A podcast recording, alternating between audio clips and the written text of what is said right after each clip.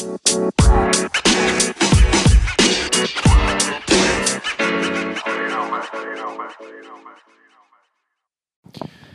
dobry, tu kolejny odcinek Corpo Landlorda, czyli podcastu, którym, w którym mówimy o tym, jak inwestować w nieruchomości, pracując na etacie. Ja nazywam się Paweł Kuryłowicz. I Dariusz Matczak. I co? I dzisiaj porozmawiamy odnośnie, no właśnie, na jaki temat dzisiaj porozmawiamy, Darek? Darek. Dzisiaj porozmawiamy z gościem specjalnym, Pawłem Kuryłowiczem, a porozmawiamy na temat e, Londynu, Twoich inwestycji, a także różnicy między Londynem a Warszawą, generalnie między Anglią a Polską, jeżeli chodzi o nieruchomości. Mm, dostaję dużo pytań i ty też dostajesz dużo pytań, czemu tak dużo latasz do Londynu, czym zdecydowałeś się na Londyn. Co cię pogrzało, że cię nie ma połowę tygodnia w Warszawie, tylko siedzisz gdzieś w Londynie? Oj tam, oj tam. E, więc e, dzisiaj o tym porozmawiamy. I oczywiście po tej części e, dotyczącej Londynu porozmawiamy sobie, odpowiemy na pytania słuchaczy i na koniec polecane przez Corpo Landlorda rzeczy, książki lub inne e, rzeczy, które nam pomagają w biznesie w życiu prywatnym. Nasze rekomendacje. Nasze rekomendacje. Dobra, to ja zacznę. Hmm, powiedz mi, czemu Londyn, a nie inne miasto na przykład. To za, oficjalnie zabrzmiało. Powiedz mi, Pawle. Powiedz mi, Pawle, czemu Londyn, a nie Londok, a nie Lądek Zdrój? Nie Lądek Zdrój. No to się składa kilka rzeczy i nie ma takiej prostej odpowiedzi, bardzo szybkiej, ale przede wszystkim e, możliwość, Londyn to jest e, i Wielka Brytania, e, daje możliwość takiej strategii, e, który, którą, którą w skrócie się nazywa BRRR czyli BRRR, czyli buy, refurbish, rent, return. Ok. Czyli kup, wyremontuj, kup, wyremontuj, wynajmij, a później zrób to od początku. A jeszcze niektórzy mówią na to recycle your money, tak? czyli taka strategia, żeby E, wykorzystywać Twoje pieniądze e, ponownie. I w skrócie chodzi o to, że w Wielkiej Brytanii jest możliwość, jest w kilku krajach też innych, tak, tylko teraz powiem, dlaczego akurat my w Wielkiej Brytanii. E, w Wielkiej Brytanii jest taka możliwość, że w momencie, kiedy zwiększysz wartość nieruchomości, to możesz wziąć pod nią mm, dodatkowy kredyt albo w ogóle wziąć kredyt, który, w którym spłacisz to, co E, za ile zakupiłeś nieruchomość i to, za ile wyremontowałeś tą nieruchomość. I dzięki temu wyciągasz całe pieniądze, które, albo większość pieniędzy, które włożyłeś w całą inwestycję, a e, wynajem tej nieruchomości spłacać ten kredyt i dzięki temu jesteś w stanie zacząć z kolejną nieruchomością. Okej. Okay. Czyli coś, czego w Polsce jest bardzo ciężko, coś, co w Polsce jest bardzo ciężko osiągnąć, Głównie ze względu na to, że nie ma takich instrumentów finansowych. Dobrze, czy rozumiem, że e, kupujesz dom czy mieszkanie za 100 zł, e, remontujesz je i ono jest warte 150 zł na koniec tego remontu i idziesz do banku i refinansujesz to już na dodatkowe 50, 50 zł, tak? Nie do końca tak. Znaczy, to jeżeli mówimy o 100 zł, jeżeli chodzi o zakup, mm, robimy remont i remont wynosi 50 zł, to e, cała nieruchomość musi być warta 200 zł, czyli, no tak, tak. czyli jakby remont e, nie kosztuje tyle, co zwiększenie wartości. Musi być, e, remont musi kosztować mniej niż zwiększenie wartości. I wtedy idziemy do banku i mówimy, mam taką nieruchomość, która jest warta 200 zł, a ja albo jestem zakredytowany na 100 zł, czyli wysokość, e, kwota, którą, którą zakupiłem nieruchomość też w banku. E, I więc mam tą poduszkę 100 zł zapasu. Ile możecie mi dać z tej kwoty w kredycie?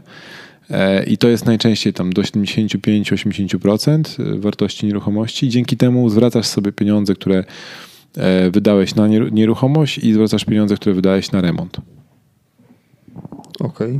Czyli suma summarum, masz nieruchomość, która e, jest warta 200 zł, dostajesz 150 od banku czyli oni zostawiają, zostawiają sobie jakiś tam zapas. E, więc masz pieniądze, które wydałeś na zakup nieruchomości, masz pieniądze, które wydałeś na remont, e, czyli wzracasz sobie całe pieniądze, które zainwestowałeś, albo większość pieniędzy, bo czasami to się tak nie uda zgrać w, liczb, w liczbach.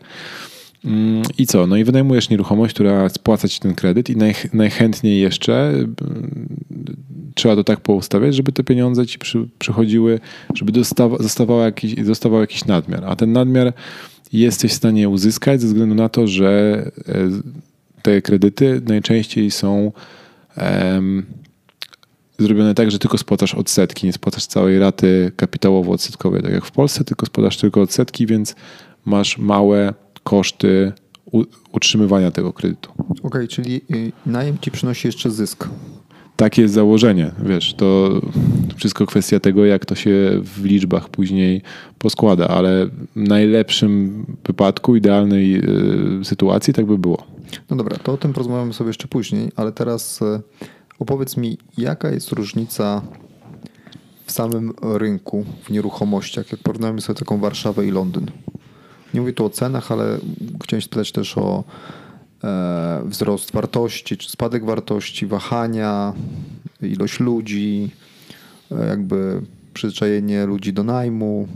Okej, okay, no to po pierwsze rynek e, najmu w całej Wielkiej Brytanii jest o wiele bardziej zaawansowany niż w Polsce. Dokładnych liczb nie, nie znam, ale, ale to jest e, myślę, że znacząco przeważa jest o wiele więcej osób, które wynajmują mieszkania niż procentowo niż, e, niż w Polsce. Tam bardzo mało ludzi posiada nieruchomości, znaczy bardzo mało. No w porównaniu do, do polskiego rynku to o wiele mniej ludzi posiada nieruchomości, o wiele, ludzi wynajm, o wiele więcej ludzi wynajmuje nieruchomości. E, I też jest takie skupisko tego kapitału, wiesz, w, nie, w, w rękach nielicznych, czyli jest garstka ludzi, w cudzysłowie garstka, która posiada e, większość nieruchomości, czyli jedna osoba najczęściej ma kilkanaście, kilkadziesiąt nieruchomości, które wynajmuje. Jeżeli mówimy o tym rynku takim właśnie e, najmu nieruchomości. To jest pierwsza różnica, której e, myślę, że w Polsce powoli, powoli idziemy w tym kierunku, no ale jeszcze długa droga przed nami. I jest znowu to, co przed chwilą, o czym mówiłem przed chwilą, czyli te instrumenty finansowe, które są zbudowane w taki, a nie inny sposób, pozwalają na tego rodzaju um, budowanie swojego portfolio, przez to, że jeżeli to dobrze ogarniesz, jeżeli wiesz, jak to działa i zrobisz to kilka razy, powtarzając ten sam schemat, to się okazuje, że Twoje pieniądze cały czas pracują, cały czas są wykorzystywane do zakupu kolejnych, kolejnych nieruchomości a twoje portfolio tylko się powiększa i z, z, wraz z tym, jak się powiększa i nabiera wartości, tym więcej pieniędzy możesz wyciągać z tych nieruchomości kolejnymi kredytami. I tak zostały zbudowane ogromne portfolia ludzi, którzy mają tam, słyszałem nawet po 200 nieruchomości. Tak? To są jakieś ogromne po prostu liczby. Coś, co myślę, że w Polsce dopiero gdzieś tam dążymy do tego, albo powoli, powoli idziemy w tą stronę. Okej, okay, czyli taka osoba ileś lat temu zaczęła inwestować w nieruchomości, kupiła pierwszą nieruchomość, wyremontowała, poszła do banku po kolejny kredyt, już od zwiększonej wartości, wyciągnęła pieniądze, kupiła kolejną i w zasadzie takiej tych tak zwanych tak resztek, tak, której zostawały, utrzymywała się, a wszystko reinwestowała i dochodzili oni do kilkudziesięciu czy nawet kilkuset nieruchomości. Tak, tak, tak, tak. jeszcze taka kolejna różnica, jeżeli chodzi o rynek e, brytyjski, a na pewno londyński, to wzrost wartości nieruchomości, bo jak porównywałem sobie ostatnio to, jak wyglądały średnie ceny sprzedaży nieruchomości w Polsce i średnie ceny sprzedaży nieruchomości Wielkiej Brytanii. Oczywiście są ceny podane w, e, w danej walucie, więc to tam według różnych według różnych strategii liczenia tego, czy ta wartość zwiększała się, czy nie, e, może być różnie pojmowane. Natomiast jeżeli patrzymy tylko i wyłącznie na, na wartość w lokalnym środku płatniczym, jakim jest funt czy złotówka, no to wykres wygląda mniej więcej tak, że w Polsce E, powoli, powoli wzrastała, e, wzrastały te ceny. Przed rok 2005 wejście do Unii e, i później cała bańka i to był taki pik. 2007 2008 był pik, później było załamanie tam do 2010 roku, znaczące obniżenie tej wartości o kilkanaście, kilkadziesiąt procent i później takie bardzo powolne podnoszenie się z tego rynku. Znaczy podnoszenie, podnoszenie się tej wartości średniej sprzedaży nieruchomości na rynku. Między 2013 rokiem, kiedy zaczęły się odbijać te nieruchomości, do dzisiejszego dnia, do 2019 roku, czyli jakieś 6 lat, e, ta wartość, te, te wartości się zwiększały, zwiększały powoli i w tym momencie podobno niedawno dopiero przebiliśmy pik e, cen nieruchomości z 2007 e, roku. Tak, w raporcie NBP w tym roku, na początku NBP twierdziło, że osiągnęliśmy dopiero ten, tą średnią cenę.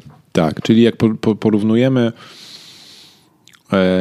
w zależności od w którym momencie porównujemy te ceny, tak? czyli między 2007 a 2019 e, e, te ceny praktycznie są takie same, średnie ceny sprzedaży nieruchomości.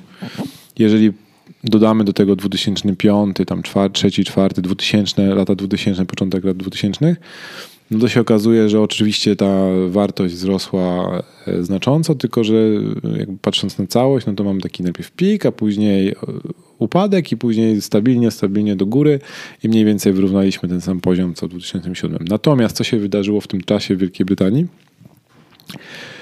Tak samo był pik 2007, trochę nawet wcześniej. E, później załamanie ze względu na kryzys gospodarczy, przede wszystkim kredyty i tutaj bańka na nieruchomościach, która dotknęła mocno Wielką Brytanię.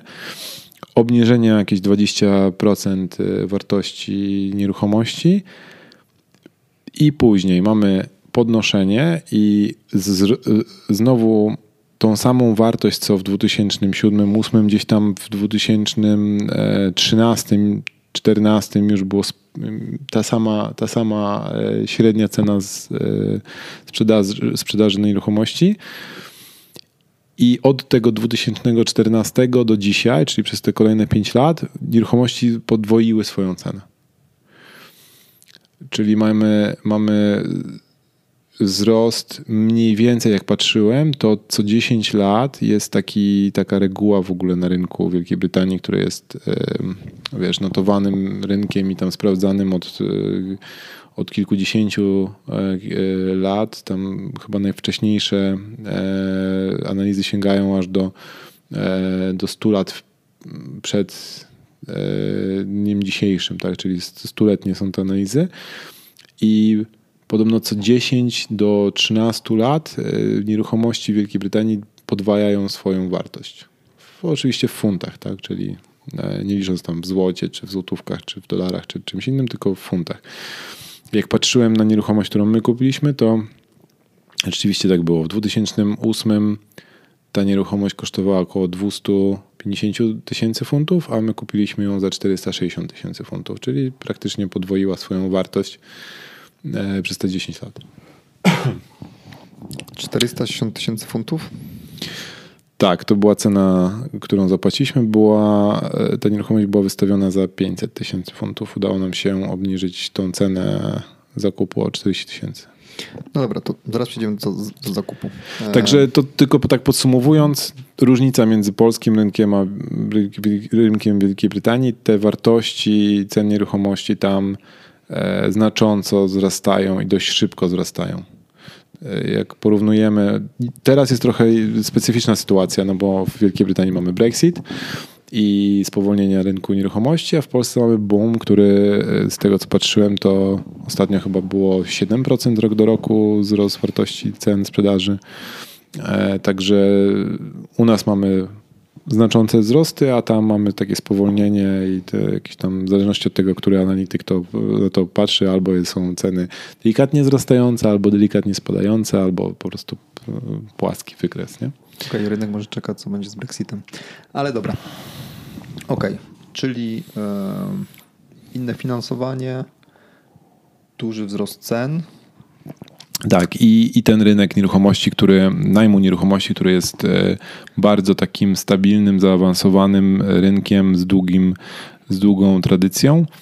E, ludzie są po prostu przy, przyzwyczajeni do tego, że wynajmują nieruchomości. To jest zadziwiające czasami, że wiesz, ludzie mają po 50-60 lat i oni nigdy nie mieli własnej nieruchomości, nigdy nie mieli własnego domu, tylko wynajmowali całe życie mieszkania.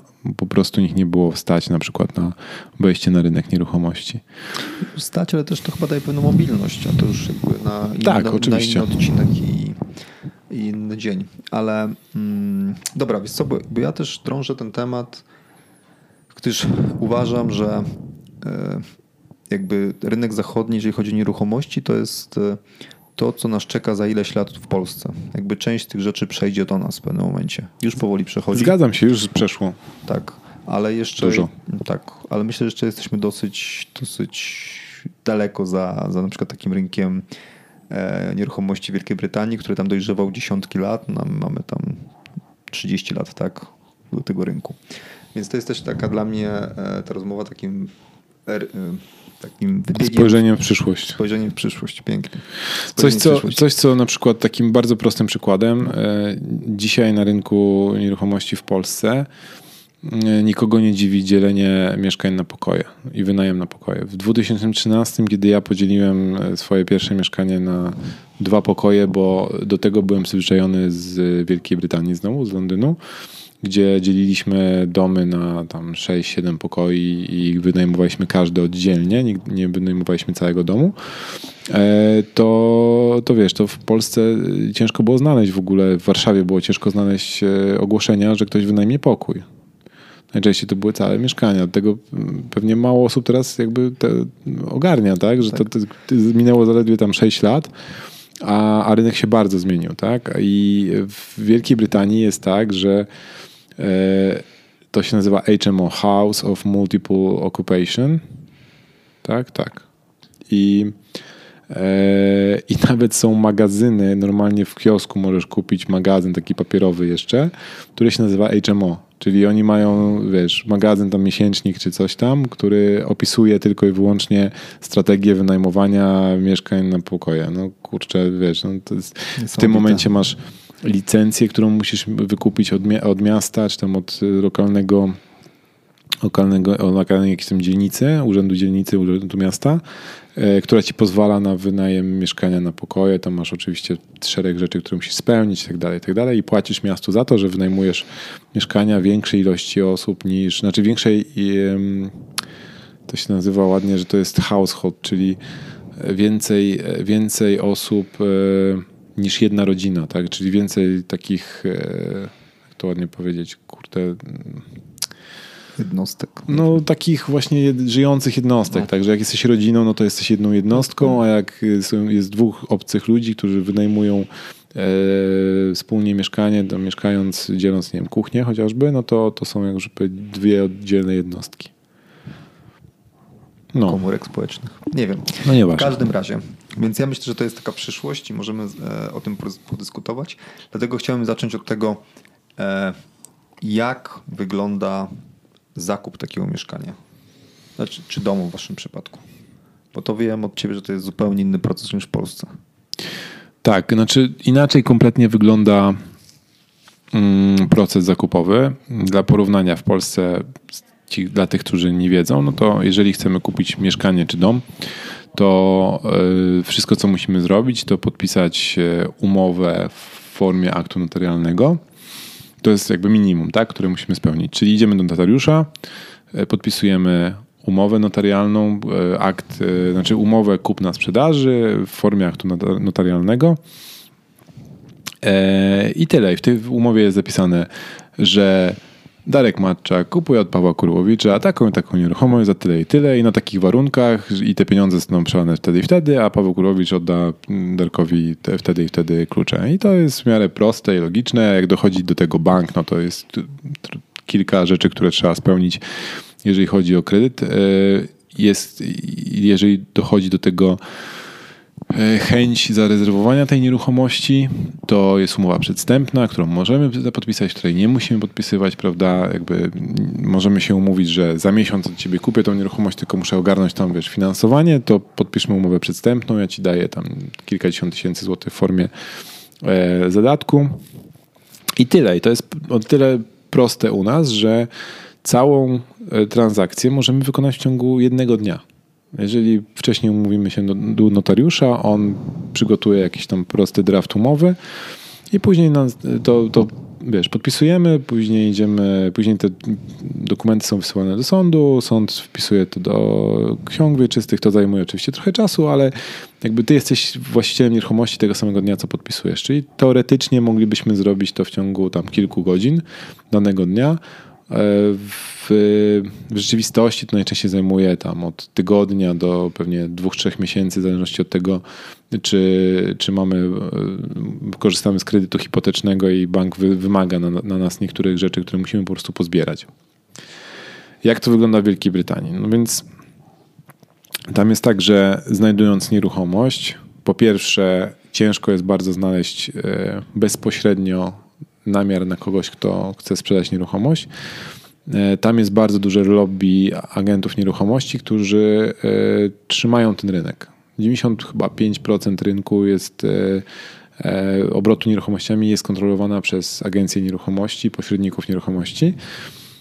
Największe portale z ogłoszeniami nieruchomości są nie, nie pozwalają na, na ogłoszenie nieruchomości, jeżeli nie jesteś agentem. Czyli nie możesz po prostu jako Darek Matczak sobie wejść na ten portal, który jest najbardziej popularny i wystawić swoją, e, swoje ogłoszenie. Podobno ma się to zmienić, ale na razie tak nie jest. Powstały teraz wirtualne agencje nieruchomości, które jedyne co robią, to biorą od ciebie kasę za to, że wezmą od ciebie zdjęcia z nieruchomości i opis i wrzucą to na ten portal. No, po prostu jakiś dramat w, świecie, wiesz, dostępności internetu i tak dalej. No ale nieważne. Jest tak, jak jest. Większość nieruchomości jest sprzedawanych przez agentów. Agenci najczęściej pracują dla, dla sprzedających i reprezentują ich. Jest bardzo ciężko ogarnąć kogoś bez, bezpośrednio. Tak? Czyli znajduje tą nieruchomość, i mm, rozmawiam z agentem, on mi pokazuje nieruchomość, zaczynamy negocjować cenę, załóżmy nam się no podoba. Dobra, ale sami agenci, zatrzymamy się tu na moment, e, oni wnoszą jakąś wartość w tego deala, czy... Szczerze, to wszystko zależy od agenta. Okay. Ten, na których my trafia... Ci, na których my trafialiśmy, to żadnej wartości nie wnosili, oprócz tego, że otwierali drzwi e, do nieruchomości zamiast, e, zamiast e, sprzedającego. W teorii oni powinni dbać o to, żeby cały proces był gładki, wiesz, dopilnować wszystkich formalności i tak dalej. Prawda jest taka, że robią to jak zwykle prawnicy za nich, a oni tam, wiesz, rozkładają ręce, jak się okazuje, że prawnik ma za dużo pracy na głowie i nie jest w stanie mm, przeprocesować to, tego to wszystkiego. Czy dodają jakąś dodatkową wartość? No, ja się nie spotkałem. Oglądaliśmy, przed zakupem tej nieruchomości obejrzeliśmy chyba z 30 domów i za każdym razem było tak, że albo nie byli przygotowani, albo nie wiedzieli nic o, tym, o tej nieruchomości, albo się tylko ładnie uśmiechali, wiesz, pokazując no jakby jak rozmawialiśmy, mówiliśmy co potrzebujemy, trochę tak jak w Polsce, że jak mówiliśmy agentom, co potrzebujemy, to oni przytakiwali, ok, ok, i później się nie odzywali do nas. Nie? Jakby okay. Wszystko okay. musieliśmy robić sami. To to już przeszło do nas do Polski jakby. Tak, to już jest, y, to, to już dawno przeszło do Polski. Jedyne tylko, czego jeszcze nam, u nas nie ma i mam nadzieję, że nie będzie, to to, że cały rynek jakby i tak jest kontrolowany przez agentów nieruchomości. Oni biorą horrendalne pieniądze za to, że tylko przechodzą przez ich ręce te nieruchomości. Aczkolwiek jedną rzecz, ok, co można powiedzieć, że robią więcej, to te portale, y, które są naj, najbardziej e, popularne na rynku, wymagają od nich E, konkretnych rzeczy związanych z tą nieruchomością, czyli tam musi być długi opis, jest e, dużo jak, jakichś tam szczegółów tej, tej nieruchomości, jest e, plan nieruchomości, taki wiesz, poglądowy układ pokojów, pokoi, układ samego, samej nieruchomości, e, mapka jakaś tam z Google Maps, w którym miejscu jest ta nieruchomość i tak dalej, i tak dalej. I to oni pewnie sami robią, więc to muszą, muszą przygotować. I jedno, w czym są super, to zdjęcia. Ja nie wiem, jak oni to robią, ale wszystkie zdjęcia są o wiele lepsze niż oczywiście rzeczywistość, a w Polsce to wiesz, jak to jest. Różnie bardzo, nie? Nawet jeżeli nie, zdjęcia robił agent, no to, to bardzo różnie to jest wychodzi, wychodzą im te zdjęcia, a tutaj rzeczywiście jest tak, że patrzysz na ogłoszenie, mówisz wow, ale wiesz, fajnie zadbany dom, wchodzisz do środka, mówisz ej, to tak nie wyglądało na zdjęciach. Widziałem zdjęcia twojego domu, e, robiłem przez agenta, rzeczywiście wyglądał pięknie. No, a to do Rudera po prostu na maksa. Nie, ostatnio, maksa, ostatnio remontowana w latach 70. 465 tysięcy funtów. No ale dobra, e, wiesz co, przynajmniej plus jest taki, że jeżeli jest dokładny opis z miejscem i z wieloma dodatkowymi informacjami, to ta selekcja, gdzie chcesz jechać jest trochę chyba dokładniejsze niż w Polsce. Bo w Polsce często jedziesz, nawet nie wiesz w którym końcu ulicy, czy nawet w którym miejscu jest dokładnie ten, ten budynek. Po prostu jedziesz, bo najpierw musisz podpisać umowę z agentem, żeby ci w ogóle powiedział, który tak. to jest numer. Tam dużo analizy możesz wykonać za, za biurka, patrząc na Google Maps i i rejestry, które też są dostępne, ale to za chwilę pewnie o tym pogadamy. Dobra, więc. E, agent... Co dalej? Po tym jak e, zaczynamy, zaczynamy się dogadywać z, e, negocjować cenę, w ogóle co ciekawe, to na przykład my nie mieliśmy w ogóle dostępu do sprzedających. Sprzedawała to rodzina. Tak jak się negocjuje? Przez agenta. Ale co mówisz, panie Pawle, tu 500 nie pasuje mi, bo, bo babcia mi tyle nie da, 465? Jak to wygląda? E, wiesz co, no, negocjuje się w dół oczywiście, ale e, no, dajesz swoją cenę, mówisz swoje, swoje argumenty, a on mówi, dobrze, dziękuję, przekażę. No i czekasz później. I wraca do ciebie dzień później albo dwa dni później i mówi, no nie, ta cena jest nie, niewystarczająca. I to tyle, naprawdę, to tak wygląda negocjacja. My mówimy, no dobra, no to niech powiedzą swoją cenę. No nie, oni swoją cenę podali, jest na ogłoszeniu. Tak. I dopiero po jakiejś tam, wiesz, piątej czy szóstej naszej propozycji oni powiedzieli, no dobrze, taka cena, nas, e, taką cenę akceptujemy. Strasznie ciężkie negocjacje. A, a jakie argumenty żeście przedstawili ostatecznie, które pozwoliły wam urwać 35 tysięcy funtów, to jest ile? 150 tysięcy złotych, tak? Ponad. No to było tam 8% chyba e, wartości no tak, nieruchomości. No, no 150 tysięcy złotych na polskie to oczywiście jest... No tak, no ale jak kupujesz nieruchomość za 2,5 miliona, to wiesz, 150 tysięcy złotych to... No, mieć. No, a mieć, nie a nie mieć. Tak, to 300 tysięcy już. E, Więc tak. jakie argumenty daliście? Mm, już nie pamiętam, szczerze mówiąc. No, my opieraliśmy się mm, o to, że rzeczywiście będziemy rozbudowywać tą nieruchomość. Nam się po prostu liczby nie spinają. E, I mówiliśmy, że e, no, okay, czyli bardzo chętnie, tak, ale. No, nieruchomość nam się podoba, tak. super. Tak ale niestety chcemy ją rozbudować, dobudować, e, poko- zrobić z tego mieszkania, musimy zainwestować i przy cenie 500 po prostu cyfry nam się nie zepną do tego, żebyśmy uzyskali zupełnie ROI. Dokładnie, dokładnie. Co ciekawe, ta nieruchomość była droższa niż inne w tym na tej ulicy czy w tej dzielnicy porównywalne nieruchomości. No ale miała tą przewagę, że miała większą działkę, co po pozwalało nam w ogóle na rozbudowę. No i była narożna, tak? To było tak, ważne. Tak, tak. No. I, ale to za chwilę chyba Dobra, też więc... możemy głębiej w to wejść. Jak wygląda sam proces? Czyli tutaj się dogodujemy na, na cenę, oni powiedzieli ok, to ta cena nam pasuje. I teraz co ciekawe, nie następuje nic. Do momentu, kiedy mm, nie wejdą inne osoby, czyli tak, agent zatwierdził cenę, że taka cena e, pasuje e, drugiej stronie i mówi, no dobrze, to teraz poproszę wasz e, proof of funds, chyba to nawet w ogóle było wcześniej, czyli takie poświadczenie, czy, czy, czy jakiś, jakieś dowody na to, że w ogóle macie te pieniądze, albo jesteście w stanie wziąć taki kredyt. To chyba było w czasie negocjacji w ogóle, że, że no fajnie, że dajecie taką cenę, ale... bagażnik, rozumiem? Tak, tak. Pokazałem tam ten...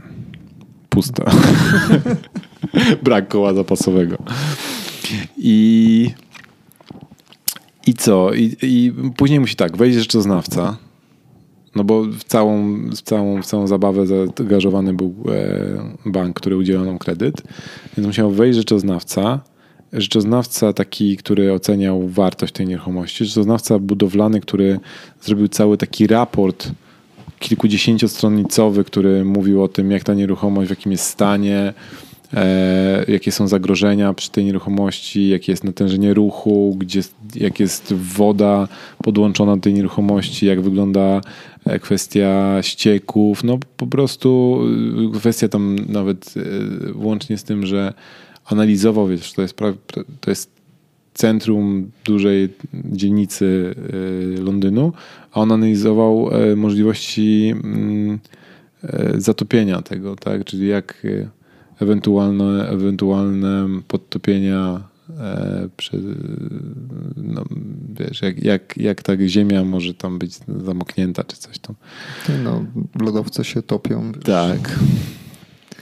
Więc to było ciekawe. I, I, musieliśmy oczywiście zapłacić za ten raport, musieliśmy zapłacić za rzeczoznawcę, musieliśmy... Pamiętasz, jakie to były kwoty? O, już nie pamiętam, mam to wszystko w Excelu zapisane, ale no to każdy, każda taka jedna mm, czynność kosztowała od tysiąca funtów zwyż. Więc tam, wiesz, każdy każdy zarabia na tej, na tej, na tej transakcji. Tylko babcia. Tak, tak. Tylko nam po prostu, tylko nam się oczy trosze, troszeczkę zaczęły robić takie szklane w momencie, kiedy dostawaliśmy te, te faktury. I co ciekawe, znaczy do czego dążę w ogóle, że jest pełno czynności, które musimy wykonać, zanim cokolwiek podpis podpisaliśmy. Czyli, Aha, czyli tam nie było nie ma, podpisu. Nie masz żadnej umowy przedstępnej, która ci gwarantuje, że jak coś, to na pewno kupisz tą nieruchomość tylko robisz te wszystkie czynności, e, angażujesz w ogóle swojego prawnika, bo tam nie, jest, nie ma tak, że idziesz do notariusza, tylko te jakby dwie strony muszą zatrudnić swoich notariuszy, to się nazywa solicitor tam, mhm. i takich radców prawnych i, on, i oni między sobą gadają, wymieniają się dokumentami. Mówi, jedna strona mówi, co potrzebuje, jakie dokumenty, druga strona mówi, jakie potrzebuje dokumenty. My potrzebowaliśmy jakieś dokumenty od nich do banku, oni potrzebowali od nas jakieś tam potwierdzenia czegoś tam. I, I ty w ogóle w tym nie znaczy ty nie widzisz drugiej strony, nie wiesz, nie, nie siadasz z nimi, nie negocjujesz, nie, nie, nie opowiadasz, znaczy nie, nie mówisz, y, co potrzebujesz, tylko wszystko załatwiają między sobą prawnicy, za, za co oczywiście słono płacisz. E, I do momentu, kiedy nie podpiszesz umowy przedstępnej, e, czekaj, jak to się nazywało tam? Mm, exchange to się chyba nazywa. Exchange, czyli wymiana umów. Czyli już masz, masz te wszystkie raporty zrobione, te, te raporty są wpisane w tą umowę, te, te, ten akt kupna-sprzedaży i dopiero jakby te kopie krążą między tobą a twoim prawnikiem. Jak ty dostaniesz tą kopię i, i ich prawnik dostanie drugą kopię tej, tej, tej umowy, to się nazywa exchange. I przy tym exchange co jest tak naprawdę naszą umową przedstępną, wpłacasz dopiero depozyt. I dopiero zaczyna działać bank, który ogarnia ci pieniądze na e, zakup i oczywiście tam też trwa e, ten cały proces i tam po kilku miesiącach, dwa do trzech miesięcy dostajesz, jest completion, czyli przekazanie e, własności na ciebie. Dobra, ale poczekaj, zatrzymajmy się. Od momentu, kiedy był ten, e, to porozumienie, mhm. czyli e, powiedzieliście cenę, oni zaakceptowali i ten e, pośrednik mówi tak, cena jest zaakceptowana, do momentu, kiedy doszło do tego exchange, to ile czasu mija? Albo ile u was minęło? U nas minęło za dużo. Ale to też było spowodowane tym, że przez to, że my szykowaliśmy się na ten, tą rozbudowę nieruchomości, no to bardzo dużo szukaliśmy informacji, chcieliśmy dowiedzieć się z mm, lokalnego mm, takiego biura architektonicznego, e, takiego naszego wydziału architektonicznego, tak to bym nazwał. Czyli po prostu w urzędzie miasta chcieliśmy się dowiedzieć, na ile oni nam pozwolą się rozbudować. Okay. I żeby nie walnąć jakieś głupoty, no to próbowaliśmy od nich wyciągnąć te informacje, zanim podpiszemy cokolwiek. Mhm. Więc trochę sami chcieliśmy to przedłużać. Trochę się później okazało, że e, krótko mówiąc, daliśmy ciała, bo, bo tak przedłużaliśmy, że niektóre rzeczy przestały obowiązywać i musieliśmy robić je jeszcze raz. I się okazało. Tak, brawo ja. No to tak jak robisz coś pierwszy raz no tak. i wiesz, i próbujesz, próbujesz być mądrzejszy od wszystkich dookoła. I na końcu od momentu, my podpi podpisaliśmy to tak, mm, cena była zaakceptowana w listopadzie, chyba tak, a w, w, w czerwcu mieliśmy exchange kolejnego roku. To było 6, 7, 8 miesięcy? 7-8 miesięcy. I, i dopiero e, po trzech miesiącach od exchange było completion we wrześniu, pamiętam, 1 września chyba jakoś tak. Czyli cały proces trwał około 11 miesięcy. I to Okej. było tak, że wiesz, był roller coaster na maksa, bo z jednej strony my chcieliśmy coś przedłużyć, oni naciskali, żeby było szybciej. Później e, my chcieliśmy coś przyspieszyć, a się okazywało, że inne rzeczy jeszcze nie są gotowe i nie możemy tego przyspieszyć.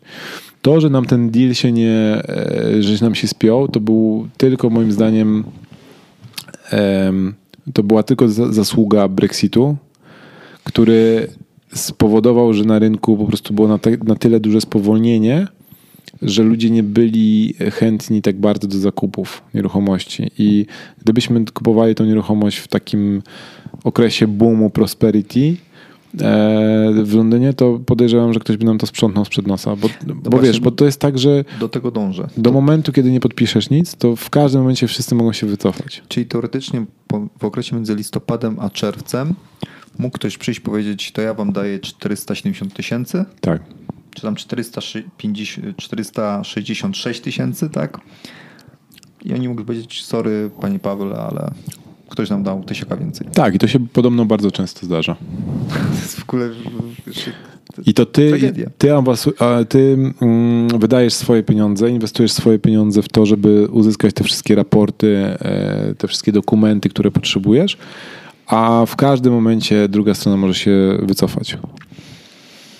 Dziwnego, że wiesz, co ludzie wolą wynajmować, no bo jeżeli po pierwsze ceny są tak wysokie, e, bo te 485 tysięcy to jest tak zwany entry level ten, tam, tak?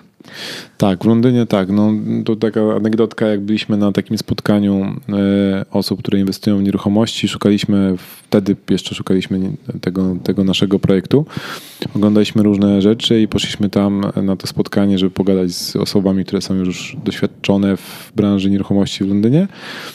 I rozmawialiśmy sobie tam z jakimś gościem, który ma pewnie z 10-15 lat doświadczenia spokojnie. I mówimy, że kurczę, no szukamy czegoś, ale nam ciężko idzie, że nie możemy nic znaleźć. A on mówi, a jaki macie budżet? No i mówimy, no tak do 500 tysięcy chcielibyśmy coś kupić funtów. On tak patrzy, no entry level budget. Not easy, not easy. A te wszystkie oszczędności, wszystko Tak, tak, tak. Wszystko na maksa, wiesz. Wymaksowane ile się dało po prostu, bo sprzedawane nieruchomości w Polsce, żeby mieć na wkład własny. E, wyciągnięte po prostu na, na, na, ile się tylko dało z, z zdolności kredytowej. No tak, no mega, mega ciężko. No dobra, czyli mogą, może ktoś przyjść powiedzieć z ulicy, że daje więcej i jakby deal jest rozwiązany, nie ma czegoś takiego jak e, w tym momencie umowa przedstępna. No dobra, ale mamy ten exchange, mamy... Co dalej? E, No co, tak jak powiedziałem, że później masz completion, podpisanie, y, dostajesz po prostu podpisane dokumenty z jednej strony, z drugiej strony, tak to było w Exchange, a później jest kolejny podpis na, przy completion w momencie, kiedy, kiedy masz przekazanie własności i odbierasz klucze od agenta nieruchomości. I tyle. Down. I dostajesz po prostu, wiesz, pęk kluczy, no gratuluję, do widzenia. Nie? Nawet nie widzieliśmy tego, tego, tego sprzedającego. Znaczy tam chyba raz rozmawialiśmy przez telefon, bo wiesz, jak to tak długo trwało, no to oni tak. się zaczęli wkurzać i tam w ogóle było tak, że sprzedawała taka rodzina po, spadek, tak, tam babcia zmarła i trójka osób sprzedawała się miało podzielić tymi pieniędzmi i tam jeszcze mieli jakieś tam swoje problemy, więc potrzebowali tych pieniędzy. My zwiększyliśmy wreszcie kwotę depozytu, coś tam, coś tam, już tam były jakieś inne kombinacje e, alpejskie, ale raz chyba rozmawialiśmy, czy dwa razy z tym, z tym przedstawicielem tej rodziny, czyli e, tam był chyba syn i dwój, dwójka córek. I te córki były mega nieogarnięte, syn był trochę bardziej ogarnięty i on, i on z nami rozmawiał. Jak tłumaczyliśmy mu, z czego to wynika, no to raz to przyjmował, a czasami mówił, no wiecie, ja nic nie mogę zrobić, no bo to siostry tam ten, psują nam całą atmosferę. No, ale tu udało się wreszcie, więc, e, więc fajnie. E, Dobra. Pewnie dałoby się to spiąć, tak wiesz, robiąc to szybko, to pewnie w 4 miesiące, 3 może by się udało to spiąć. Może są ludzie, którzy są w stanie to zrobić o wiele szybciej. Ja osobiście poznałem kilka osób, które tam kupiły nieruchomość i wszystkie mówiły, że to się ciąg- ciągnie i ciągnie i ciągnie. I, I wiesz, ci prawnicy, których zatrudniasz, czasami przedłużają, bo oni mają za dużo rzeczy na głowie, więc na przykład mają wysłać jakiegoś maila, nie wysyłają, mówią, że muszą się przygotować do tego maila. Ktoś tam ma przygotować jakiś raport, ten raport, wiesz, ut- utknął gdzieś tam w jakimś tam, ktoś pojechał na urlop. To się tak wszystko przedłuża i przedłuża i przedłuża. No dobra, mm, ale rozmawialiśmy już o różnicach, jak wygląda sam zakup, a wiem, że też na tobie dużo e, wrażenie zrobiło, jakby jak działa urząd jakie informacje masz dostępne też od razu. Tak, tak, tak. No, wiesz, w przypadku rozbudowy nieruchomości, to tak naprawdę to jest taka mała deweloperka, bo my budując, y, rozbudowując tą nieruchomo, nieruchomość, nasz plan był taki, że kupujemy dom, który jesteśmy w stanie podzielić na więcej niż e, dwa e, mieszkania. W naszym przypadku to będą trzy albo cztery, jeszcze czekamy na ostateczną jakąś tam decyzję z urzędu. E, Trzy już mamy, e, na, na trzy już mamy pozwolenie. Jeszcze staramy się największe mieszkanie podzielić na, na, na, dwa, na jedno mniejsze i jedno większe. Jakie wielkości to są mieszkania? I jedno będzie, tam w ogóle to też jest ciekawe, że oni nie patrzą na wielkość nieruchomości, e, jeżeli chodzi o metraż, tylko patrzą na e, to, ile ma sypialnie dane mieszkanie. Także nie ma w ogóle znaczenia, znaczy ma o tyle znaczenie wielkość mieszkań, bo mm, tam jest standard, który mówi ci, ile ma mieć dwusypialniane mieszkanie, ile ma mieć mi, minimum metrów. Jak masz e, za mało tych metrów, to ta sypialnia, która spokojnie w Polsce by się nazywała sypialnią, ma załóżmy 6 metrów kwadratowych, e, jest przebranżowiona, że to jest na przykład biuro albo jakiś tam, wiesz, salon drugi albo coś tam.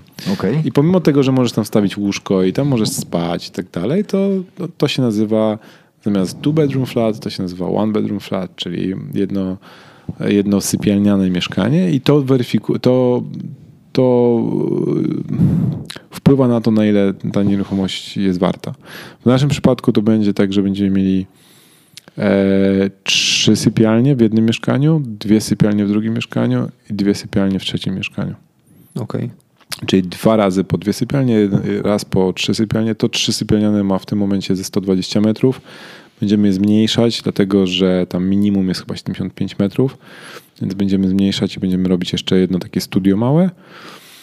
I A robicie te- to po to, żeby wyciągnąć więcej jakby wartości z nieruchomości, tak? Tak, dokładnie. Bo Rozbudowując nieruchomość, Ale chodzi o najem, czy chodzi o refinansowanie? obie te, te rzeczy. Okej. Tak, no bo po pierwsze, rozbudowując, jest trochę tak, że mieszkanie, pomimo tego, że jest tańsze od, jakbyś porównał mieszkanie do domu, to jeżeli masz trzy mieszkania w tym samym budynku, no to to jest o wiele więcej warte niż duże, du, duży dom po prostu. Czyli wyobraźmy sobie dwa duże domy. Jeden ma 250 metrów, drugi ma 250 metrów. Jeden, dokładnie takie same domy. Jeden dom e, jest przeznaczony tylko dla jednej rodziny. Wchodzisz i masz sześć na przykład sypialni, ale wszystkie są w- dla jednej rodziny. A drugi dom masz podzielony na, na trzy mieszkania. I e, to też warto powiedzieć, że w, w naszej dzielnicy, w tej, której my to e, robimy, to te trzy mieszkania będą warte więcej niż to jeden, ten jeden dom. Natomiast znowu w samym centrum Londynu są odwrotne projekty. Tam kupują na przykład e, całą kamienicę i rozwalają wszystkie, wiesz, ściany działowe i tworzą jeden wielki, jedną wielką willę, no bo to ludzie zamożni chcą bardziej mieć, wiesz, więcej, większe przestrzenie niż małe mieszkanka. No i tam się nie patrzy też na cenę najmu, no bo te nieruchomości najczęściej są robione dla, pod kogoś, nie? No ale nie patrząc na samo centrum Londynu i multimilionerów, którzy tam, wiesz, po prostu przepłacają te nieruchomości, i na przykład kopią trzy piętra w dół w, pod piwnicą, bo robią sobie dodatkowe, wiesz, baseny, sauny, sale kinowe i tak dalej, bo nie mają się gdzie rozbudowywać, to kopią w dół w, pod nieruchomością. Co musi być dosyć drogie w Londynie. No, myślę, że wszędzie, wszędzie jest drogie, a tam jest już wyjątkowo drogie. E, to nie patrząc na samo centrum Londynu, no to zasada jest taka, że kilka mieszkań, kilka oddzielnych tytułów nieruchomo, nieruchomości, tak jakbyś miał w, w Polsce odpowiednik ksiąg wieczystych. Tak? Jeżeli masz trzy księgi wieczyste, a nie jedną, no to masz, e, to masz większą wartość, jakby jak połączysz to wszystko.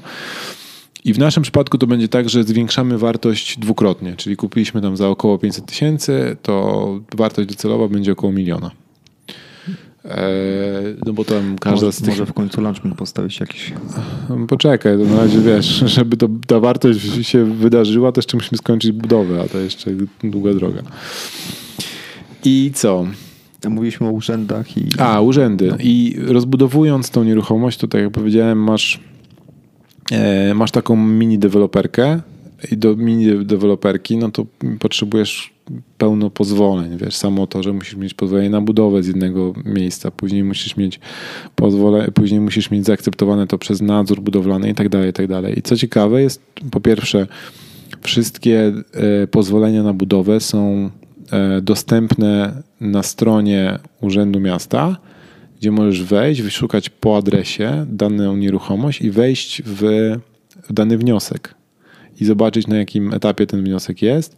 Możesz nawet zgłosić przeciw, jeżeli masz do tego prawo, bo jesteś na przykład mieszkańcem tam okolicznym, sąsiadem czy coś i masz prawo do tego, żeby e, zgłosić przeciw, wiesz, przeciwko jakiejś tam budowie, Super. to wchodzisz na stronę, klikasz na odpowiedni wniosek i wpisujesz swój komentarz, że nie zgadzasz się, bo. Oczywiście Podnie. różnie tam te, te komentarze są później e, akceptowane lub nie, ale jest taka opcja.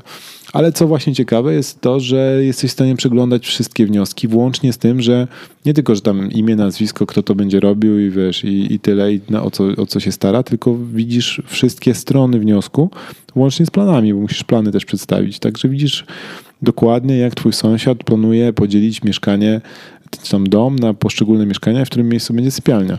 A to super transparentność w ogóle. Super transparentność. Dużo może się nauczyć przeglądając sam ten portal, bo, bo um, przypomnijmy, że w Wielkiej Brytanii obowiązuje prawo incyde incydentu, tak? In, in, się mówi incydent? Nie. Nie, mówisz o tym. O Jezus. Prawo oparte o... o w tym momencie wyjdzie, jak beznadziejnie głupie jesteśmy. No, wiesz o co chodzi. No. Ja wiem o co chodzi, słuchajcie też wiedzą o co Prio... chodzi. Nie, to jest na P czy na I? Nieważne.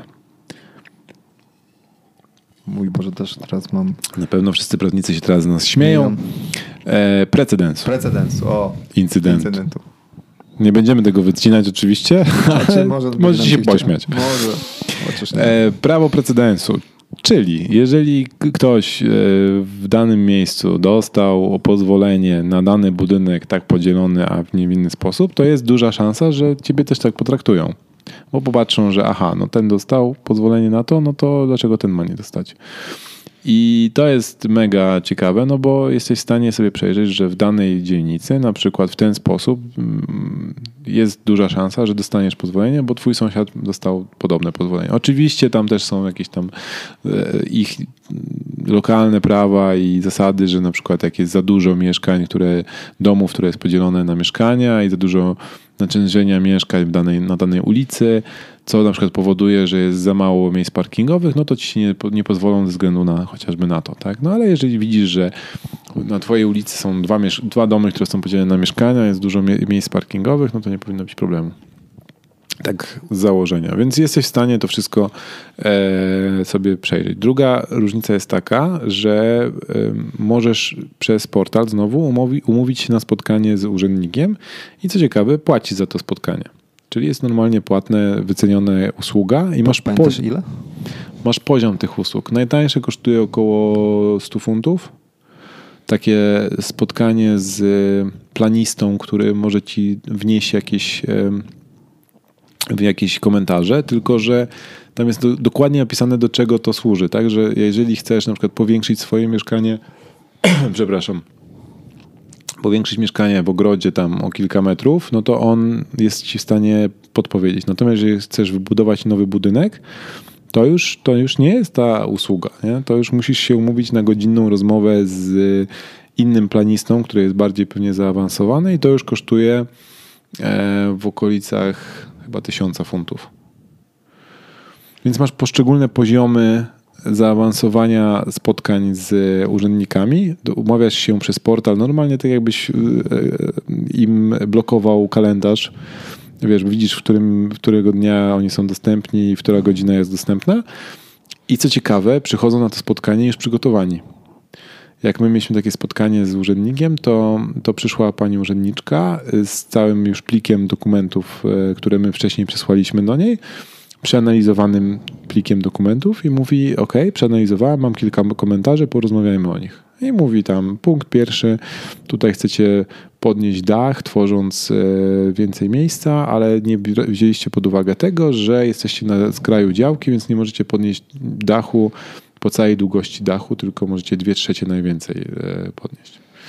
A tutaj chcecie zrobić e, powiększenie na pierwszym piętrze, Możecie maksymalnie o 4,5 metra e, w głąb ogrodu, bo e, jak będziecie więcej, e, jakbyście powiększyli o więcej, to będziecie zasłaniać światło sąsiadowi.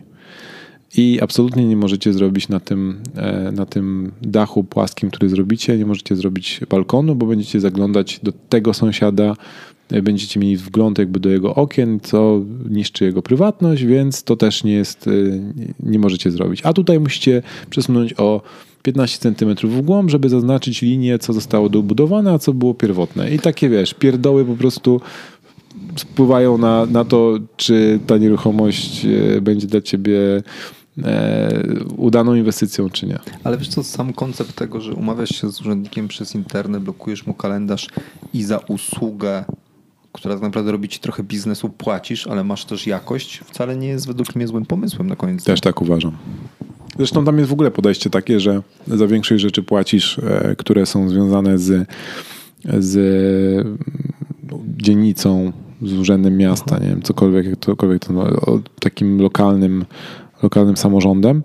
Jak musieliśmy e, zająć część chodnika na, na rzecz rusztowania, które potrzebowaliśmy na budowie, to płaciliśmy za każdy miesiąc tam 200 chyba 15 funtów e, za to, że ten chodnik jest zajęty. Wiem, że w Polsce jest podobnie, bo też ostatnio tam próbowaliśmy postawić na chodniku jakiegoś, jakiś kontener, to też dostaliśmy informację, ile to będzie kosztowało. Ale to może rozmowa na inny temat, bo też była ciekawa rozmowa z panem urzędnikiem, ale to innym razem. Innym razem. Więc co, e, ja w ogóle zastanawiam się, czy e, już samą budowę i najęcie tych nieruchomości nie zrobić w kolejnym odcinku. No możliwe, bo się rozgadaliśmy no. odnośnie tego, jak wygląda zakup nieruchomości. To podsumujmy trochę ten, ten odcinek.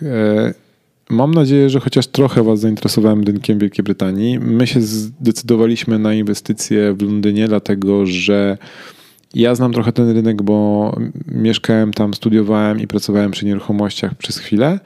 E, mój wspólnik tam mieszka na co dzień e, od 15 lat i prowadzi tam firmę, i było nam o wiele łatwiej wejść na ten rynek. E, zainteresowaliśmy się też dlatego, że mając tyle gotówki, ile mieliśmy, y, po naszej analizie wyszło, że o wiele, o wiele więcej, na o wiele więcej będzie nas stać i na o wiele większy kredyt dostaniemy w Wielkiej Brytanii niż w Polsce. Ale też skalowalność jest tam tego systemu. Tak, i jest skalowalność systemu, to też chciałem powiedzieć. I więc y, w Polsce pewnie z, tą, z tym budżetem udałoby nam się wybudować coś, ale byśmy musieli to sprzedać, bo byśmy po prostu pożyczali pieniądze w formie kredytu inwestycyjnego, e, albo byśmy, no tak, byśmy musieli kupić i po prostu sprzedać, jakby nie, nie dalibyśmy rady utrzymać tego i zarabiać na tym, albo byśmy musieli zainwestować w coś mniejszego, czyli na przykład kilka mieszkań i te pieniądze byłyby zamrożone. Byśmy wzięli kredyty hipoteczne, e, musielibyśmy zostawić pieniądze, pieniądze w, w wkładach własnych i już byśmy nie mieli kolejnego ruchu. Tak? No, jakieś tam pieniądze by pewnie wpływały co miesiąc, ale y, ta lwia część depozytu, który byśmy wpłacili tej, tego wkładu własnego, po prostu by została utopiona w tych nieruchomościach. A nam zależało na tym, żeby tymi pieniędzmi dalej um, obracać, bo zależało nam tak naprawdę na ciągłości biznesu, tak, żebyśmy mogli kolejne rzeczy za te pieniądze robić. Jak wyjdzie, zobaczymy, ale to może rzeczywiście no, temat na kolejny odcinek, bo no bo jeszcze jesteśmy w trakcie budowy, więc ciężko powiedzieć, czy, czy nam się to wszystko zepnie, ale, ale dążymy do tego. Ja wierzę, że się zepnie. tak jest. Przejdźmy może do pytania. Pytanie. Od e, pytanie od słuchacza, e, a tym razem od słuchaczki. E, ostatnią napisała do nas Magda i Magda się zapytała, e, czy w dzisiejszej, e, sorry, że tak e, z głowy po prostu, bo nie mam tego przed, przed oczami tym razem, nie, nie, nie, przygotowałem sobie, ale pamiętam pytanie. Pytanie brzmiało, że ceny nieruchomości są bardzo wysokie w dzisiejszym, e, w obecnym czasie na rynku, szczególnie w Warszawie. I widzi, że bardzo dużo osób inwestuje w nieruchomości z niej znajomych i, i, i, i, widzi, co się dzieje na rynku. Sama kupiła niedawno mieszkanie dla siebie, ma jeszcze zdolność kredytową i pyta się, czy jest sens obecnie inwestować w nieruchomości przy tych cenach nieruchomości, jakie są. Przy, tym, przy tej zwyżce, tym jak, jak dużo nieruchomości się sprzedaje. Tak mniej więcej brzmiało pytanie, sorry, że tym razem nie słowo w słowo. Mam nadzieję, że Magda, że udało mi się to, to e, przełożyć twoje pytanie tak, żeby, żeby słuchacze zrozumieli. I co myślisz, Pawle? Moje zdanie jest takie, mm, że rzeczywiście ten rynek obecnie jest bardzo mm, konkurencyjny, że jest dużo osób zainteresowana e, rynkiem nieruchomości jako sorry, jako, jako lokata kapitału, jako swój rodzaj biznesu. Mm, coraz więcej osób zajmuje się flipami, coraz więcej osób myśli o tym, żeby wynajmować mieszkania na pokoje, na krótki najem, e, myśli o tym jako po prostu biznes dodatkowy czy niedodatkowy. E, widać ten, ten ruch jakby w stronę mm, zainteresowania się nieruchomościami przez ludzi, więc na pewno nie jest łatwo i na pewno e, te ceny, które są, nie wiadomo, czy są już górką, czy dopiero jesteśmy w fazie wzrostowej. Natomiast na pewno nie pomagają. I teraz moja podstawowa zasada jest taka, że trzeba to sobie policzyć, jakby zastanowić się, na czym nam zależy. Czy zależy nam na tym, żeby budować swój biznes, jakiś nowy biznes, nową odnogę e, swojej działalności, czy zależy nam na tym, żeby, e, żeby ulokować kapitał jeżeli ma to być lokata kapitału, to na jaki wzrost inwestycji um, liczymy? Czyli liczymy sobie, ok, mam w tym momencie, załóżmy 500 tysięcy złotych na koncie, lokata, e, lokata e, w banku daje mi 2%, załóżmy, nie wiem ile teraz nawet są lokaty oprocentowane, mi zależy na tym, żeby mieć około 6%, bo tak sobie oceniam ryzyko inwestowania w nieruchomości, że to musi być jakby większy zwrot niż taka bez, bezryzykowna lokata w banku. To teraz, jeżeli mam 6%, e, jeżeli mam 500 tysięcy, y, to jak patrzę na nieruchomości, które są w moim zasięgu, to ile ta, ile ta nieruchomość jest w stanie mi przynosić zwrotu. E, czyli za ile mogę tą nieruchomość wynająć. Jeżeli to nawet w naszej analizie się nie spina, i tutaj musimy być na tyle rzetelni, żeby rzeczywiście podejść do tego w ten sposób, żeby prze... Kurczę, nie wiem, co mi się dzieje z moim gardłem dzisiaj.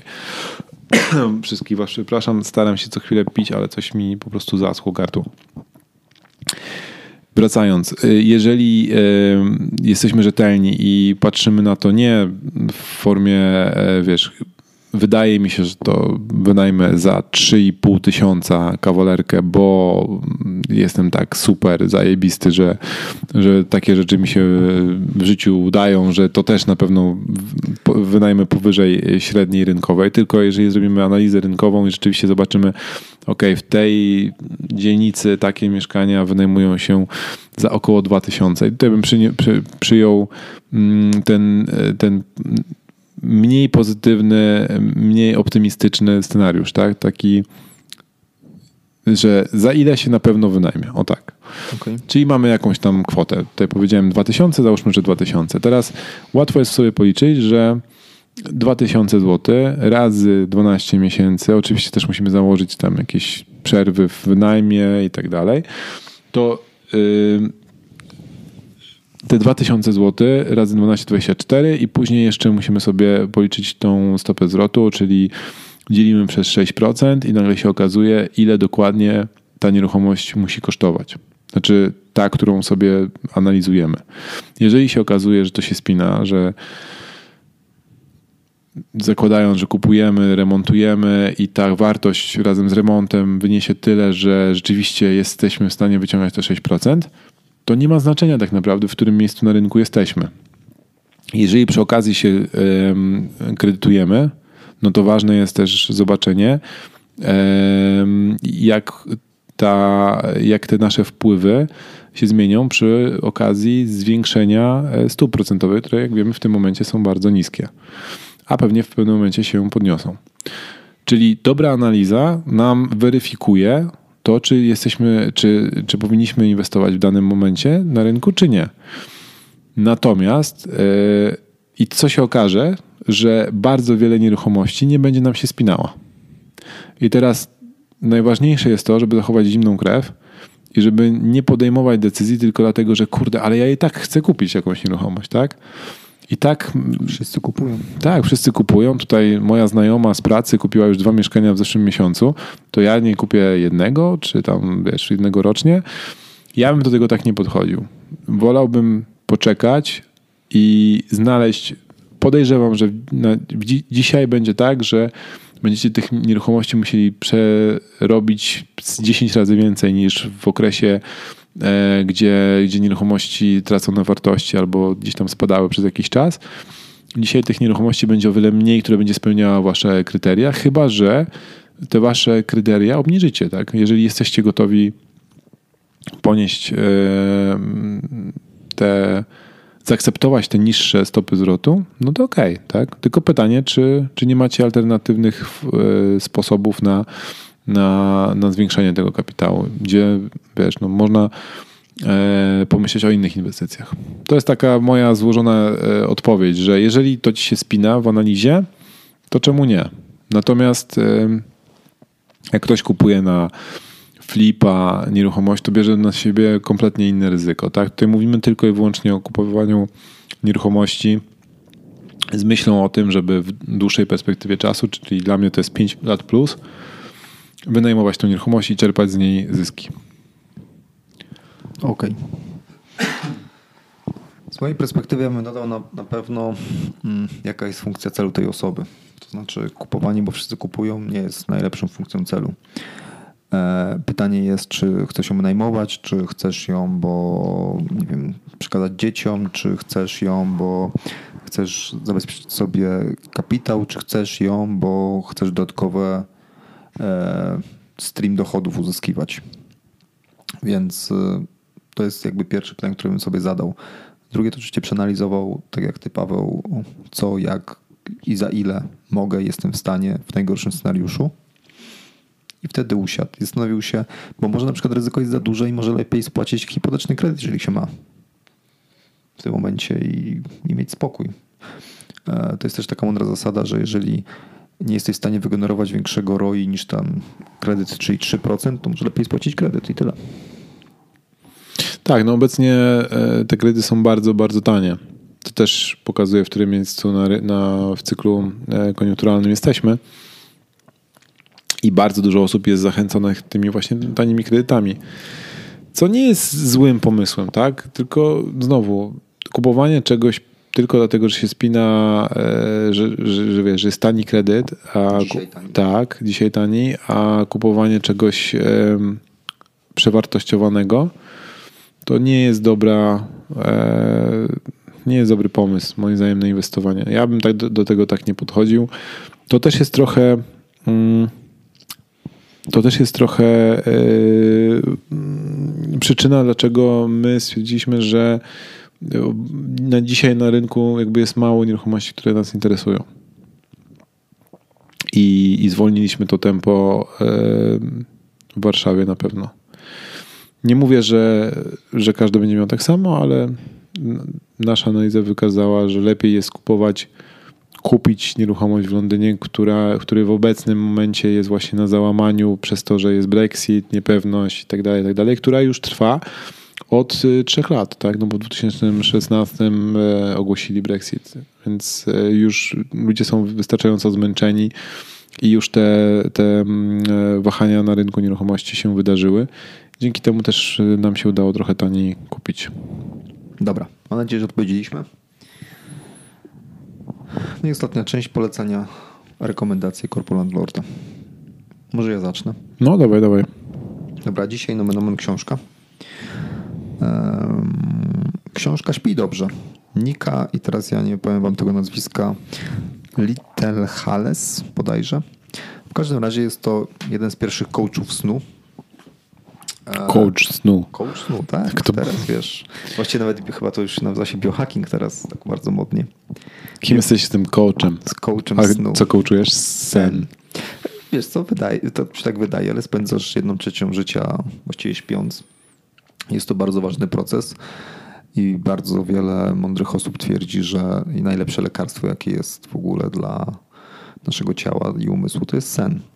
Więc w każdym razie polecam książkę, gdyż e, człowiek e, zajmował się zawodowo doradztwem snu e, dla wielu drużyn sportowych, bo to od sportu jakby wyszło. Czyli gdy drużyny sportowe zobaczyły, że nie są w stanie już sprzętem ani wyszkoleniem jakby odskoczyć i zdobyć tą, tą zasadniczą przewagę, to ktoś, bodajże teraz nie pamiętam, ale chyba Manchester United wymyślił, ok, to zobaczmy jak nasi zawodnicy śpią. I poszukali faceta, który wtedy był jednym z nielicznych takich osób zajmujących się zawodowo snem, czyli tego właśnie Nika. Zaprosili go, no i on powiedział kilka prostych rzeczy, które naprawdę im pomogły i później już jeździł z drużyną. I takim jednym z e, rzeczy, które ja wziąłem od niego, to jest to, że żeby spać w zaciemnionym miejscu gdyż y, nawet niewielkie ilości światła powodują to, że organizm nie produkuje takiej ilości melatoniny, przez to jakby sen nie jest y, jakościowo dobry, bo tu nie chodzi nawet o długość snu, tylko chodzi bardziej o jakość tego snu.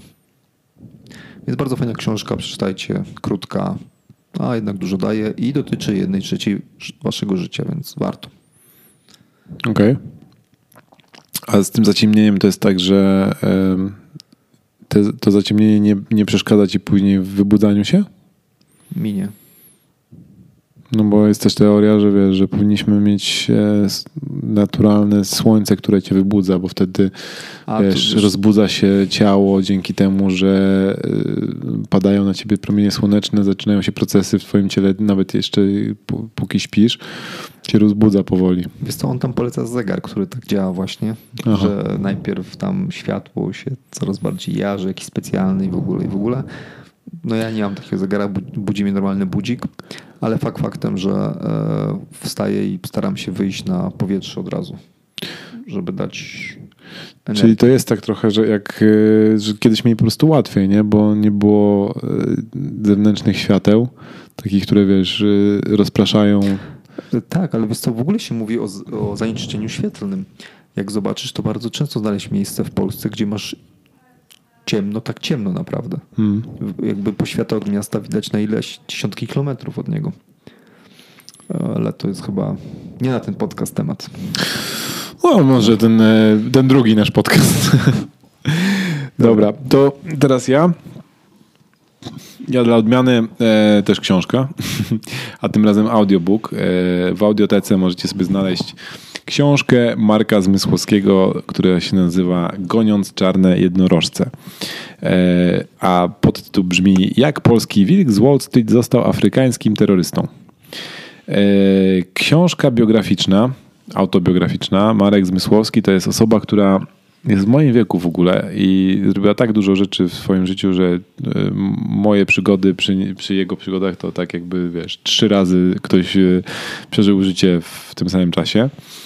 Marek rozwijał startupy, chyba można spokojnie powiedzieć w liczbie mnogiej, w Afryce, dokładnie w Nigerii. Został tam e, e, po innych przygodach w Polsce, został e, tam wysłany przez taką firmę Rocket Internet. A tak naprawdę mm, aplikował do tej firmy i później się okazało, że miał, na początku miał rozwijać te startupy w Egipcie, a później się okazało, że jednak w Nigerii. I co? I, i odniósł tam sporo sukcesów, bo rozwinął biznes praktycznie od zera, który przypomina Booking.com, czyli po prostu jest platformą, e, na której turyści i klienci hoteli mogą zarezerwować hotele, a hotele mogą się tam wystawiać.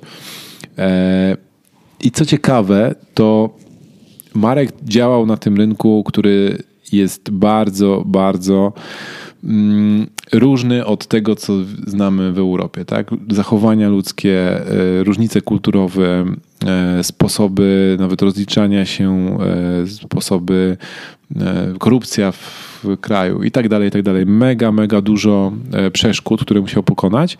I co ciekawe, udało mu się tam zaklimatyzować na tyle, że w pewnym momencie tam pisze w tej książce, że się zakochał w, w Afryce i że jest to taka dość trudna miłość, ale, ale, ale jednak miłość. E, I, I fajnie jest znaczy, ja przesłuchałem całą książkę i to bardzo szybko. W ogóle mnie wciągnęła na maksa. Rzadko jest tak, żebym, żebym aż tak bardzo się wciągał w książkę. Jest super napisana. E, fajnie się ją słucha, bo jest e, bardzo dobry lektor. I, I, to, co to, jakie zostawiła e, mi przemyślenia, to jest po pierwsze, pracując w rynku, który, którego nie znasz, nie możesz się nastawiać, że twoje standardy przełożysz jeden do jednego. Tak? To, o tym tam mówi bardzo, bardzo wyraźnie Marek, że jak jedziesz na czarny kontynent, to, to pozostaw wszystkie przyzwyczajenia z Europy w Europie, bo, bo tam po prostu wszystko działa inaczej i jak próbujesz swoimi ścieżkami załatwiać rzeczy, no to nic ci się nie udaje, jesteś tak zdesperowany, że po roku się wypalasz albo nawet wcześniej i wracasz z powrotem. I ja to widzę dokładnie to samo, tym, nawiązując trochę do Wielkiej Brytanii, że jest gro rzeczy, które działa lepiej w Wielkiej Brytanii, gro rzeczy, które działa gorzej i moje przyzwyczajenia z Polski nie zawsze są, nie zawsze można odzorować, tak? Szczególnie na przykład w standardzie budownictwa e, i sposobu, w jaki niektóre rzeczy są robione. I co ciekawe, jak ja próbuję nałożyć właśnie te swoje standardy na, na prowadzenie różnych rzeczy, to mi to nie wychodzi, albo się irytuje, że mi nie wychodzi. I akurat trafiłem na tą książkę w dobrym momencie, bo jak posłuchałem jego przygód, to mówię, ej, moje problemy to jest nic. Po prostu jestem jak pączek w maśle. W europejskim kraju, gdzie większość e, budowlańców, no nie oszukujmy się, ale są, jest Polakami, że wiesz, no cywilizowany kraj, w którym możesz dużo załatwić, a ten gość rozkręcał e, firmę, która e, jest no, internetową jakąś tam rewolucją w, tam, w tamtym regionie w, w czasach, kiedy tam wiesz, hotelarze nie wiedzieli w ogóle, co to jest internet. E, I, i, I, musiał się borykać z o wiele, wiele trudniejszymi rzeczami i dawał jakoś radę, więc po prostu naucz, nauczka z tego weź się w garść Paweł i wiesz. I, ogarnij się. Ta, ogarnij się i nie płacz jak dziecko. Dokładnie. Inni mają gorzej. E, no i druga taka, taka fajna, e, fajne takie przemyślenie po tej książce to to, że nie można się bać dużych wyzwań, bo tylko one nas rozwijają i, i, już gdzieś tam dawno e, słyszałem takie powiedzenie, że jeżeli twoje marzenia cię nie przerażają, to znaczy, że mierzysz za nisko i tutaj jest dokładnie jakby pod, pod, e, podkreślenie tego, nie? Że, że jak nie robisz takich e, rzeczy, które po prostu nie jesteś w stanie uwierzyć, że to one się wydarzą, to najczęściej się po prostu nie rozwijasz, stoisz w miejscu, nie? I nie jesteś w stanie przesunąć tej bariery dalej. I tutaj idealnie to jest po prostu pokazane w tej książce, to z czym, e, na co się porwał Marek, a, a co mu się udało zrobić. Także bardzo, bardzo polecam książkę. Mi się mega podobała, więc. Mówiłem ci, Paweł, nie Londyn, tylko Monako. Tam jest entry level, entry level budget, to jest pewnie 2 miliony funtów. No wiesz, no to, dla każdego ten poziom, wiesz, dyskomfortu jest inny. No. Na rok temu, kiedy kupowaliśmy nieruchomość, tam półtora roku, kiedy zaczęliśmy, to, to zakup tej nieruchomości dla mnie był po prostu absurdem, tak, żeby w ogóle coś takiego zrobić. I pewnie gdyby nie mój wspólnik, który mówił, dobra, damy radę, damy radę, dawaj, dawaj, spróbujemy tu, tak, tu, siak, dam, wiesz, coś, coś na pewno wykombinujemy, żeby się udało to pewnie sam się na to nie zdecydował. No, więc ten, to wsparcie. Wspólnika. Tak, pozdrawiamy Adama. E, to wsparcie na pewno jest, jest bardzo ważne. E, a dzisiaj już wiesz, no już posiadając tę nieruchomość, jakby ją budując i rozbudowując i prowadząc e, projekt, to, to już jest takie, wiesz, no dobra, co dalej? Co ten? What's next? What's next? Tak, czy, czy kolejny projekt tej samej wielkości, to na pewno jest wyzwanie, nie? I to tak. No, no ale to, to fajne, fajne przemyślenia. Także po, polecam książkę na pewno. Dobra. Jest dostępna w audytece, w Empikach na pewno też ją kupicie. No. To na co? dzisiaj tyle. Tak, na dzisiaj tyle. E, to co? Chyba zapowiemy, że następny odcinek będzie kontynuacją tej historii. To co? Bo tak, tak bo pewnie jeszcze sporo możemy powiedzieć. Nie wiem, na ile ludzi to interesuje, szczerze mówiąc, ale, ale zobaczymy cóż, po no. Jak chcecie posłuchać, co dalej dzieje się w Londynie i na czym polega projekt, który obecnie prowadzę, to zapraszamy do kolejnego odcinka. Tak. Możecie napisać, że was nie interesuje, ale i tak zrobimy kolejny odcinek o tym, więc... Jesteś taki bardzo, wiesz co, nieprzyjemny dla naszych słuchaczy. A może jednak oni powinni e, mieć wpływ na to, o czym rozmawiamy. Mogą wyrazić swoją opinię, nie używać. Tylko czy posłuchamy, czy nie, to jest inna kwestia zupełnie. No, trzymać. Dzięki bardzo, pozdrawiamy was serdecznie. Hej.